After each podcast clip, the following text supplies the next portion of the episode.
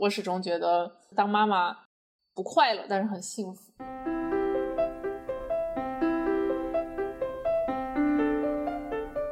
带带娃以后，你就深刻体会到这个现代社会和传统的这个这个这个伦理的这种张力。明明那个男女已经平等了，对吧？理论上是平等，都都在工作的。但是事实上呢，你这个在在生育方面承担的这个任务是不一样的。我觉得女生还是要坚持在职场上留着，然后即使你花一一笔钱去请阿姨，也是对的，因为这样的话。你就让两个女人都有了工作，你自己有工作，阿姨也有工作，这个逻辑很神奇。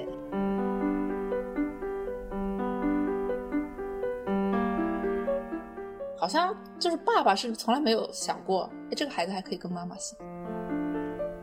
小孩姓什么？就我老婆对我提出一个挑战，我这有什么可讨论的？不都是，因为因为跟我姓原因是很简单嘛，房子办婚宴各方面全都是我们家包的。就是男人会说姓什么没不重要，但是当你让他改这孩子跟妈妈姓的时候，他会不同意。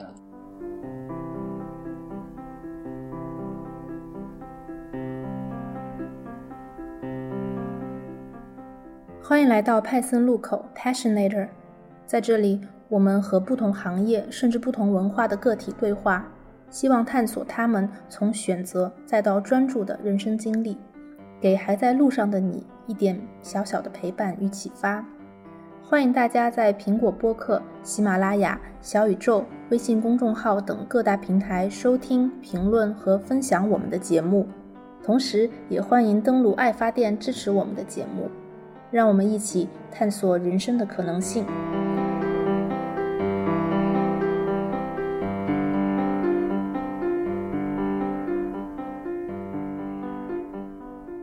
大家好，我是零食。我们今天的嘉宾之一呢，就是我们的主播 Coco。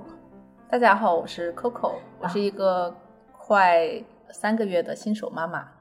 然后我们今天还请到了我们往期第七期的嘉宾祖老师，也请他来给大家打个招呼吧。Hello，大家好。祖老师也是一位新手爸爸。对，祖老师当爸爸多久了？一年半了吧？哦，也不是那么新了。挺新的，有点老，二手的，二手。嗯，我们今天来聊一期关于这个新手爸妈的话题，可能非常的嗯快进的感觉，因为我们之前不久刚做过三十而已的这样，嗯，我们刚做过三十岁的这个话题，然后大家就很快的进入到了这个结婚生子的阶段，嗯，可能也是很多。听众朋友正在面临的选择，或者正在面临的生活的境况，所以我们今天就请我们刚刚体验了整个拥有宝宝过程的这个 Coco 和一位宝宝应该已经会说话的祖老师一起来聊一聊他们在这段时间或者这个重大的呃人生方向调整过程当中的一些感受、体验和他们有什么样的变化。那我们先请 Coco 来讲一讲他现在的一天是怎么过的，以及可不可以请对比一下过去，就是当二人世界或者当是一个工作状态中的时候，你是怎么样过的？我现在一天基本上是分隔成三个小时，三个小时，因为呃两个多月、三个月的小宝宝基本上两三个小时吃一次奶，然后我是母乳亲喂，所以我基本上就是。他饿了的时候，我就喂他奶，然后他吃奶吃的很慢，差不多得半小时以上。这么长？对他比较磨蹭，然后其他时间我就得，比如说，嗯，做点家务呀，睡会儿觉啊，包括半夜也是这样子的。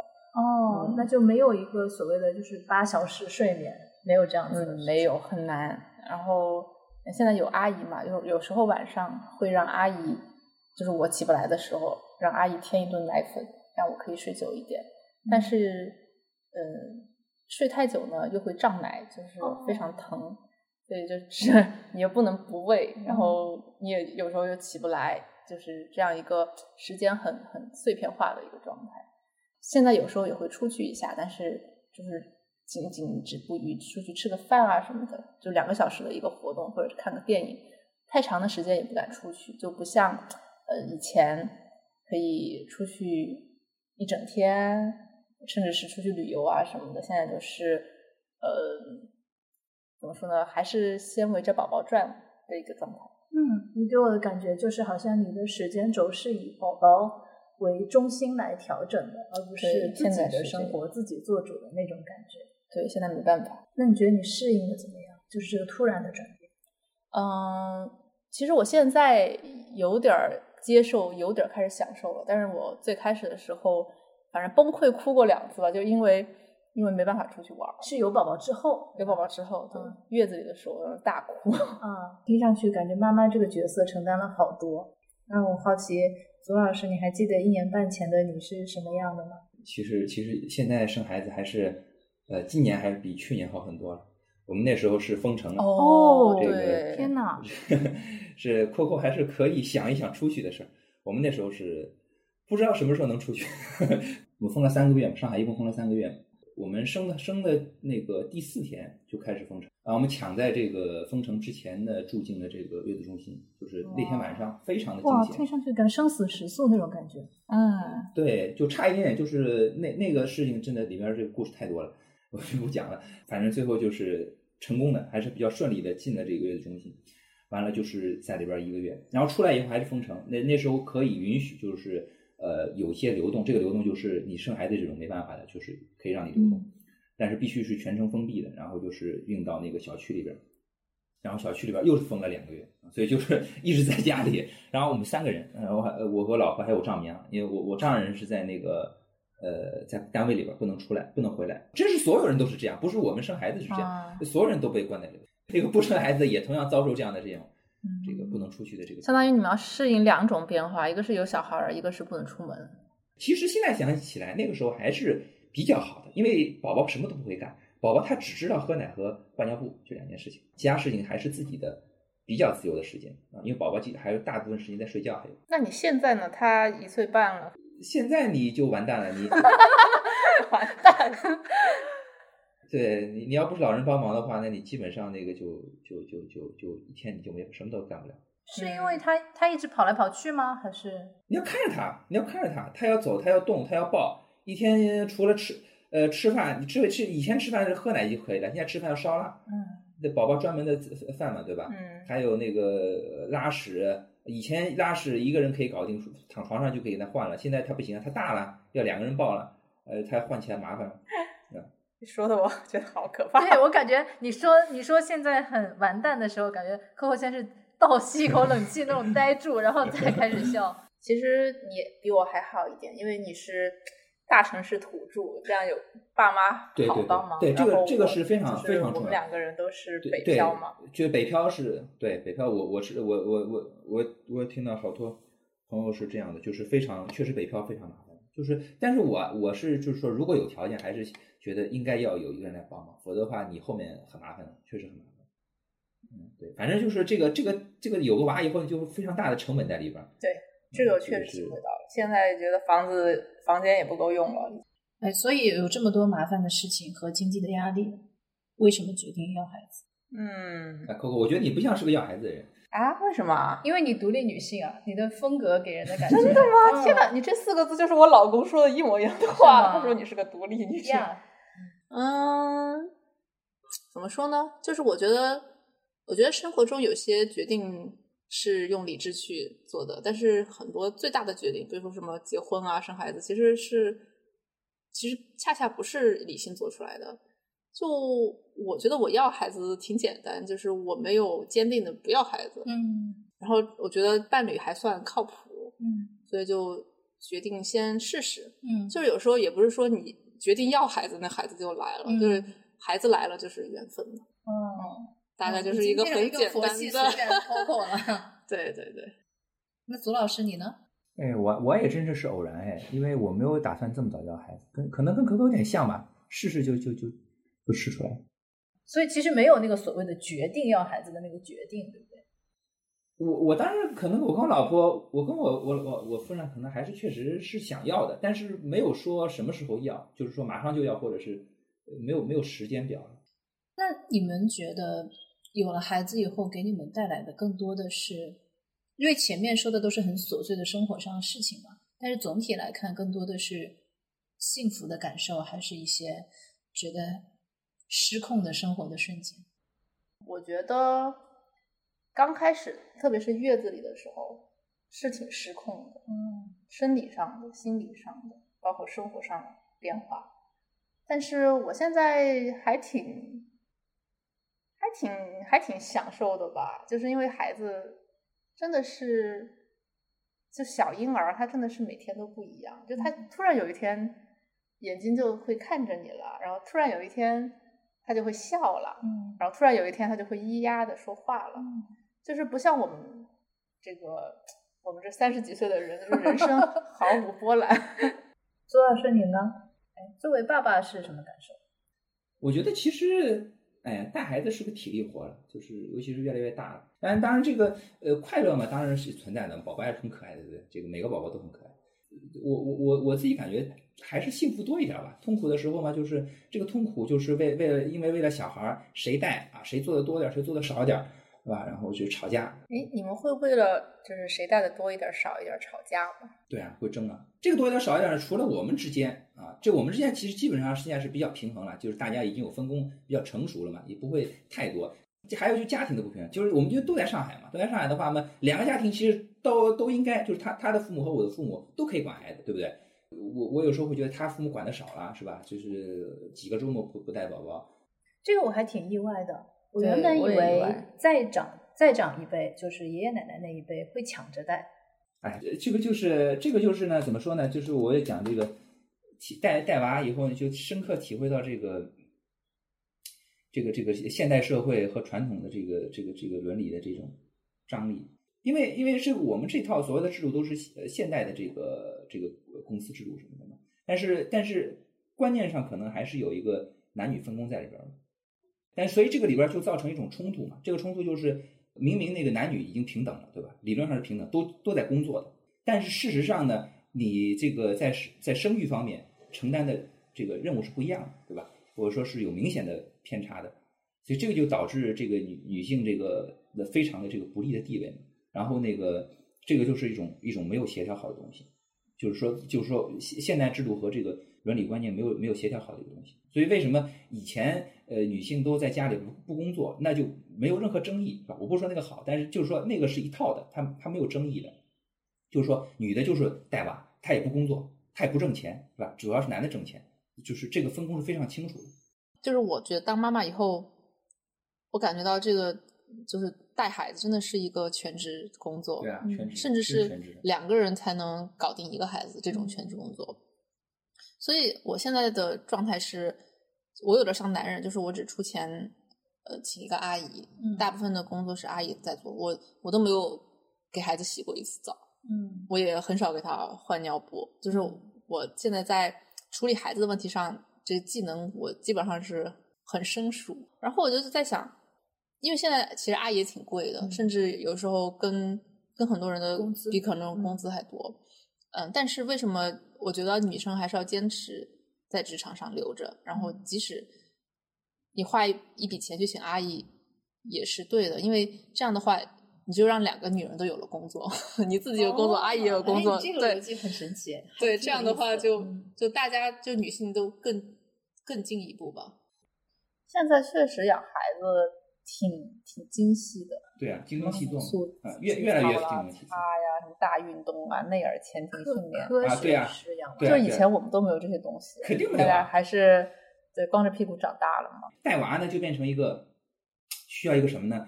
呃，需要一套这个模式。这个模式哪里来的呢？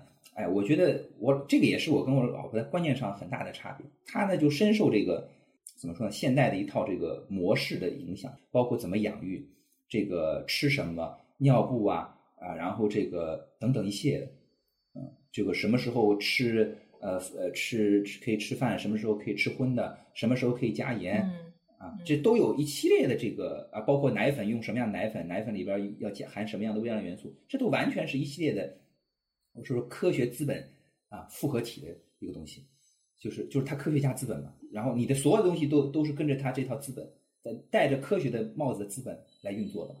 当然，我不是说它科学是不对啊，但是它它完全是通过这个来改变你的生活，你的生活方式是被它来呃控掌控的嘛，就你都听它的嘛，是吧？这个以前是不一样，以前都是听听父母的，那这老人怎么说，家里边姑姑怎么怎么带的，你你问他怎么带就接着带就行。我们父那边说，从来我小时候从来没有说什么要一开始不能吃盐，没有这事儿，也不知道哪年开始的，就是全国好像都流行这个事儿，就是一开始不能吃盐，是吧？然后那个要到一岁多啊，到两岁好再加再吃咸的，我就感觉这个完全跟原来是不一样的。但是你会觉得现在的这种模式会更麻烦吗？没有，我是觉得没必要。这种所谓的科学资本吧，它把很多东西都都简化了，就像比如说换尿布，你不用去洗尿布了，这个是是个简化啊什么的。对对啊，它其实还还挺方便的。这你从你从你现在角度来讲是这样的，但是你后面就会发现就很麻烦了，就是你要你要你开始吃东西就开始麻烦了。就是加辅食。加辅食对，它会有很多规定嘛，就这不是其实不是规定了，就是就大家都会这么做嘛，那以前不是这样的吗？以前是就是跟大人一样吃嘛，大人有什么他就吃什么嘛。一开始不能吃硬的，就喝点粥，吃点豆腐，喝豆浆，这都可以吃嘛。就是他能喝的能吃的就给他吃嘛，是吧？就是然后然后大人再跟上大人，大人他后面能有牙有牙了就咬东西嘛。就是传统观念就是小孩尽快跟上大人的步伐，就是这是好事情。这这当然是我觉得也不存在孰是孰非了，就是说 就是说他有一个导致了很多分歧。我跟我老婆之间有分歧。但是我就不管了，你要怎么弄，反正他愿意弄，我说你就弄，反正我觉得这是没什么必要，这有些事情多多余的。哎，我再往前问一问吧。当你的爱人怀孕的时候，或者是当她这个生生生产过程中，我不知道你是不是陪在边上。这个时候呢，反正我们很惊险嘛，因为因为是疫疫情期间嘛，那时候封城前夕嘛，那时候上海病例很多嘛，然后医院是各种封，不是封这个医院就封那个医院，就是不确定性的，你都不知道会在哪个医院生的。反正那个时候就是各种封，然后去那个医院以后，那个那个时候疫情，然后呢我们在外面等，我跟我丈母娘两个人还是在外面等，我老婆马上就进去了。到生生产那个时候要做核酸，生孩子哎呦，哎呀就做核酸，还要做核对做核酸，他也要做，我们也要做，家属也要做，你要做。嗯呃，然后因为他要生了嘛，你没有核酸不能进产房，只能在病房等啊。没有核酸，那核酸不是还得等吗？等对核酸的结果。核酸二十四个小时嘛，二十四个小时出结果嘛。这个那如果我在这二十四个小时之内就他有应急，他他他有应急的，但实际上后来就是哦按应急方案来的，就是在病房就生了，就没让去查，没让去查房，因为并不是说核酸没出来，当时非常刺激，核酸结果没出来，死死等活等不出结果，就快生了。我就跟跟医生说，我们说快生了，你一核酸结果还不出来，不能生嘛？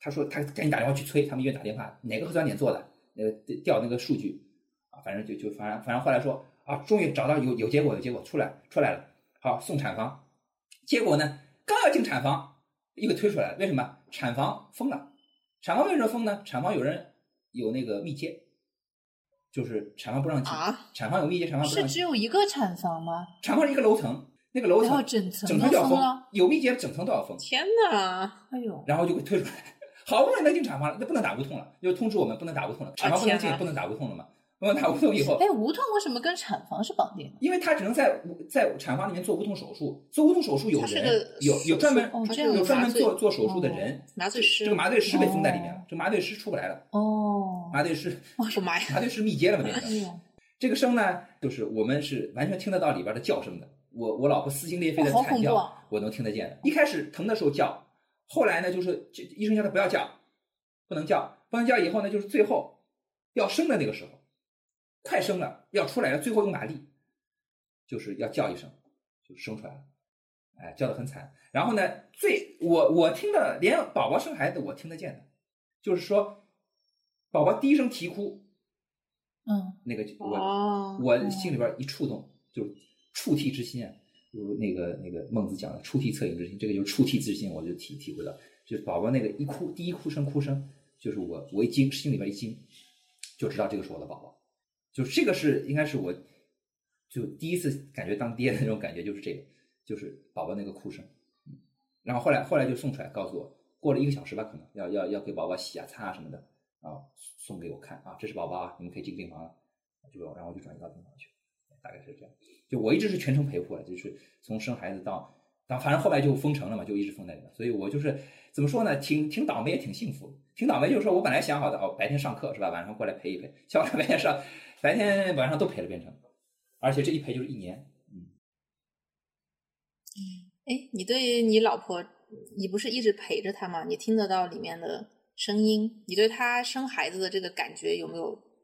你自己有没有什么想象吗？你能想象出来她那我确实真不？能感觉，我 就是说她就一直感觉不舒服就疼嘛，一直哇哇叫嘛，难受疼嘛，他就跟我说疼。确实，作作为父亲来讲，就是肯定不能替代他生嘛，但是在外边也有也有这个担心嘛，只能说。嗯，客户你呢？刚生完的时候有觉得情绪上的波动吗？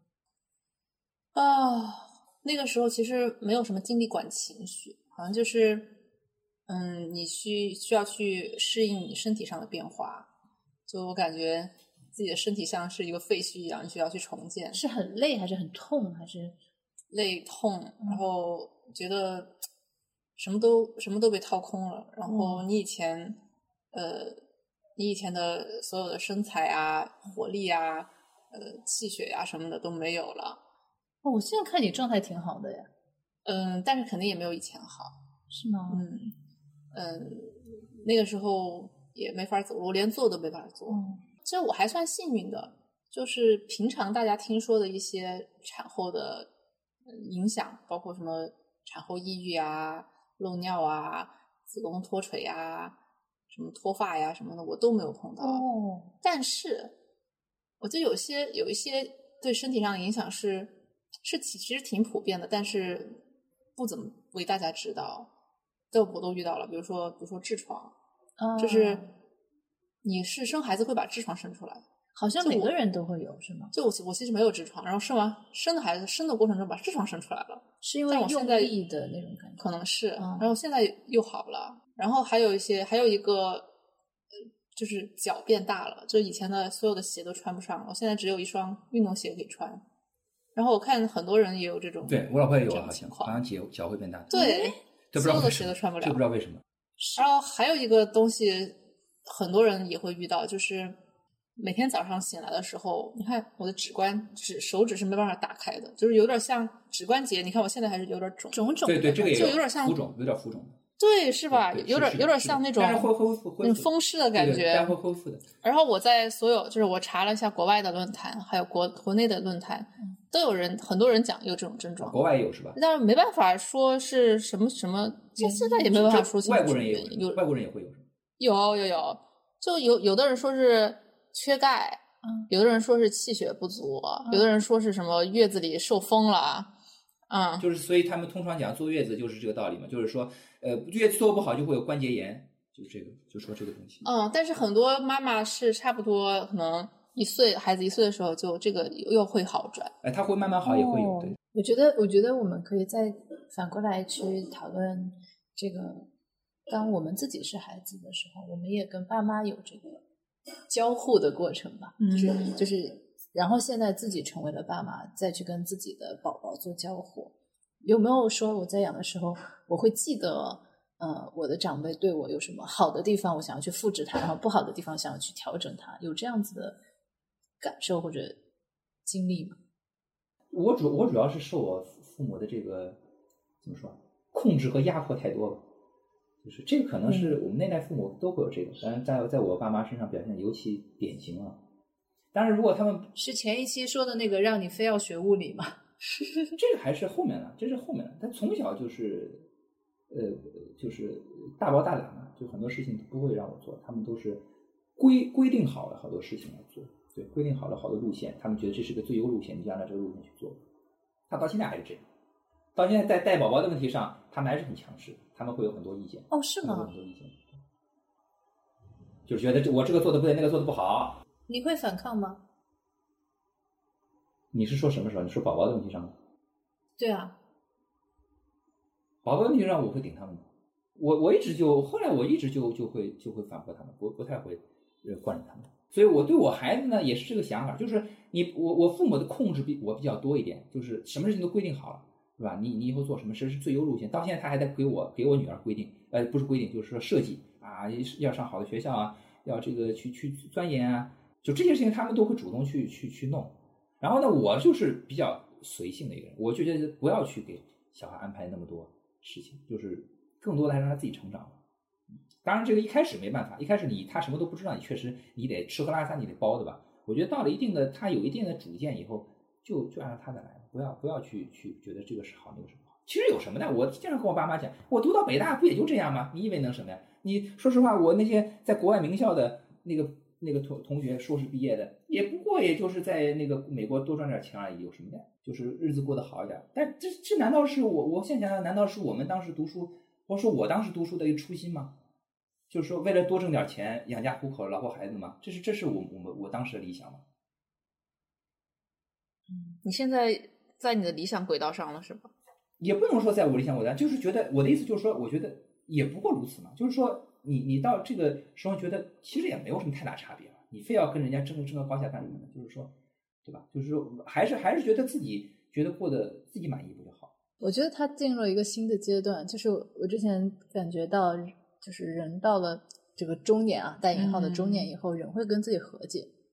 就可能以前在读书的时候是有一个硬标准的，然后大家都都要怎么怎么样，就是我们都在嗯同一条跑道上嘛。虽然这个类比不是特别准确啊，但是一旦工作以后，大家就觉得就是反正都人生的呃答案太多了，嗯嗯这个呢，就是我觉得以前有一种观念，就是我们我们小时候，我父母那一辈观念还是有一点，他们还是有点，就是对子女寄予一种希望，这个希望就是他们将来老了以后，子女能够对他们好。这个是就是把子女做干作为自己生命一种延续嘛，这个是传统的呃家族社会都是这样的。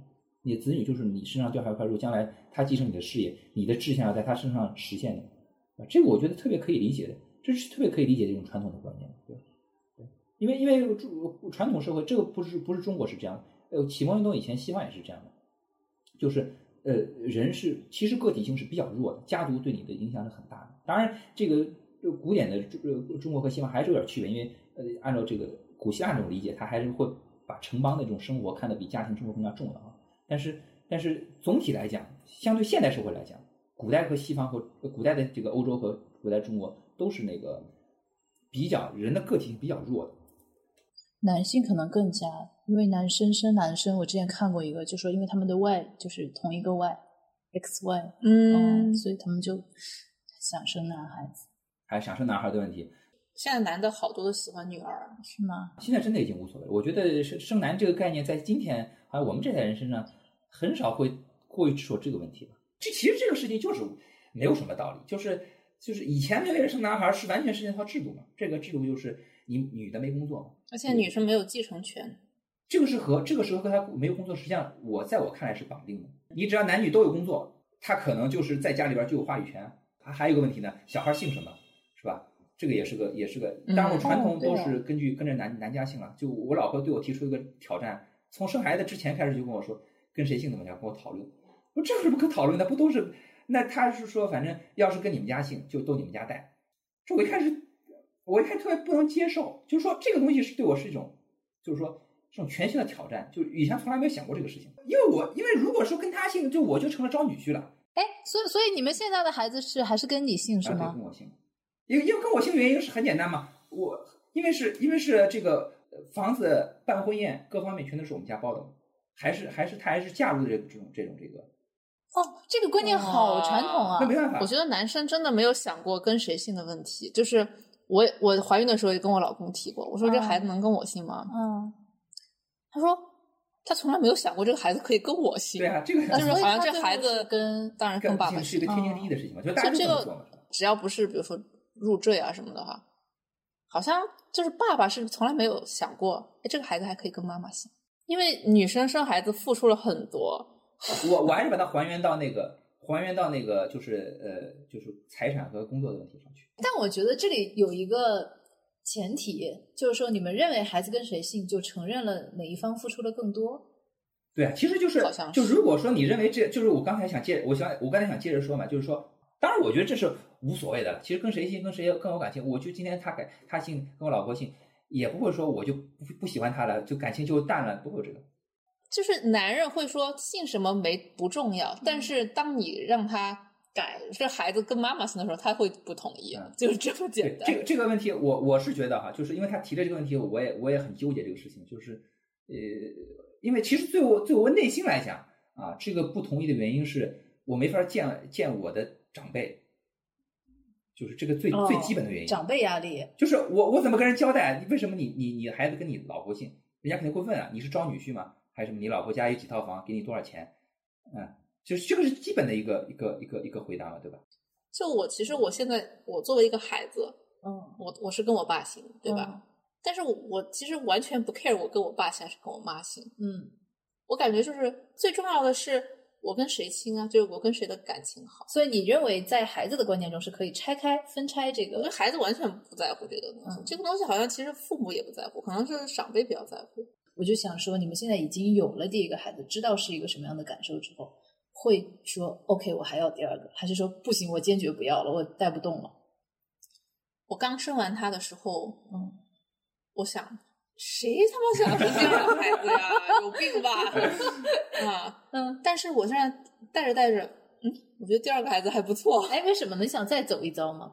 嗯，就是撇开生孩子的过程，我觉得养孩子，还有包括我自己是一个独生子女，我觉得有兄弟姐妹是一个更好的过程。嗯就我还蛮想，如果有这个缘分的话，嗯，嗯，让他有一个另外一个亲人在这个世界啊上。哦，哎，你这说的都有点感人了。好感人吗？嗯 嗯，如果有这个机会吧，但并不是我我我还是这个观点，就是不不是说这个孩子说我现在要要要决定要孩子了，他就来了。嗯嗯，所以你是开放的，就说对于再要一个宝宝，嗯，我而不是说坚决拒绝。我现在我之前是坚决拒绝的，然后我嗯现在还觉得可以要再要一个，哦，那可以再再再要一个吗？不要了，太多了。祖老师你呢？嗯，不是啊，我我一直开放的，就是二胎要不要开放？就是也是不坚决抵制是吧因？为我现在其实本来是呃生了个女儿嘛，还是想要个儿子嘛，就是这个还是有一点。哎呀，你真的是一个 对不起，对不起，对不起，嗯就是想，但但是我现在就觉得，呃，因为你第二个不见得是个儿子嘛，万一又是个女儿，你为什么想要儿哎，子？如果第二个是女儿，你就不打算要，是这个意思吗？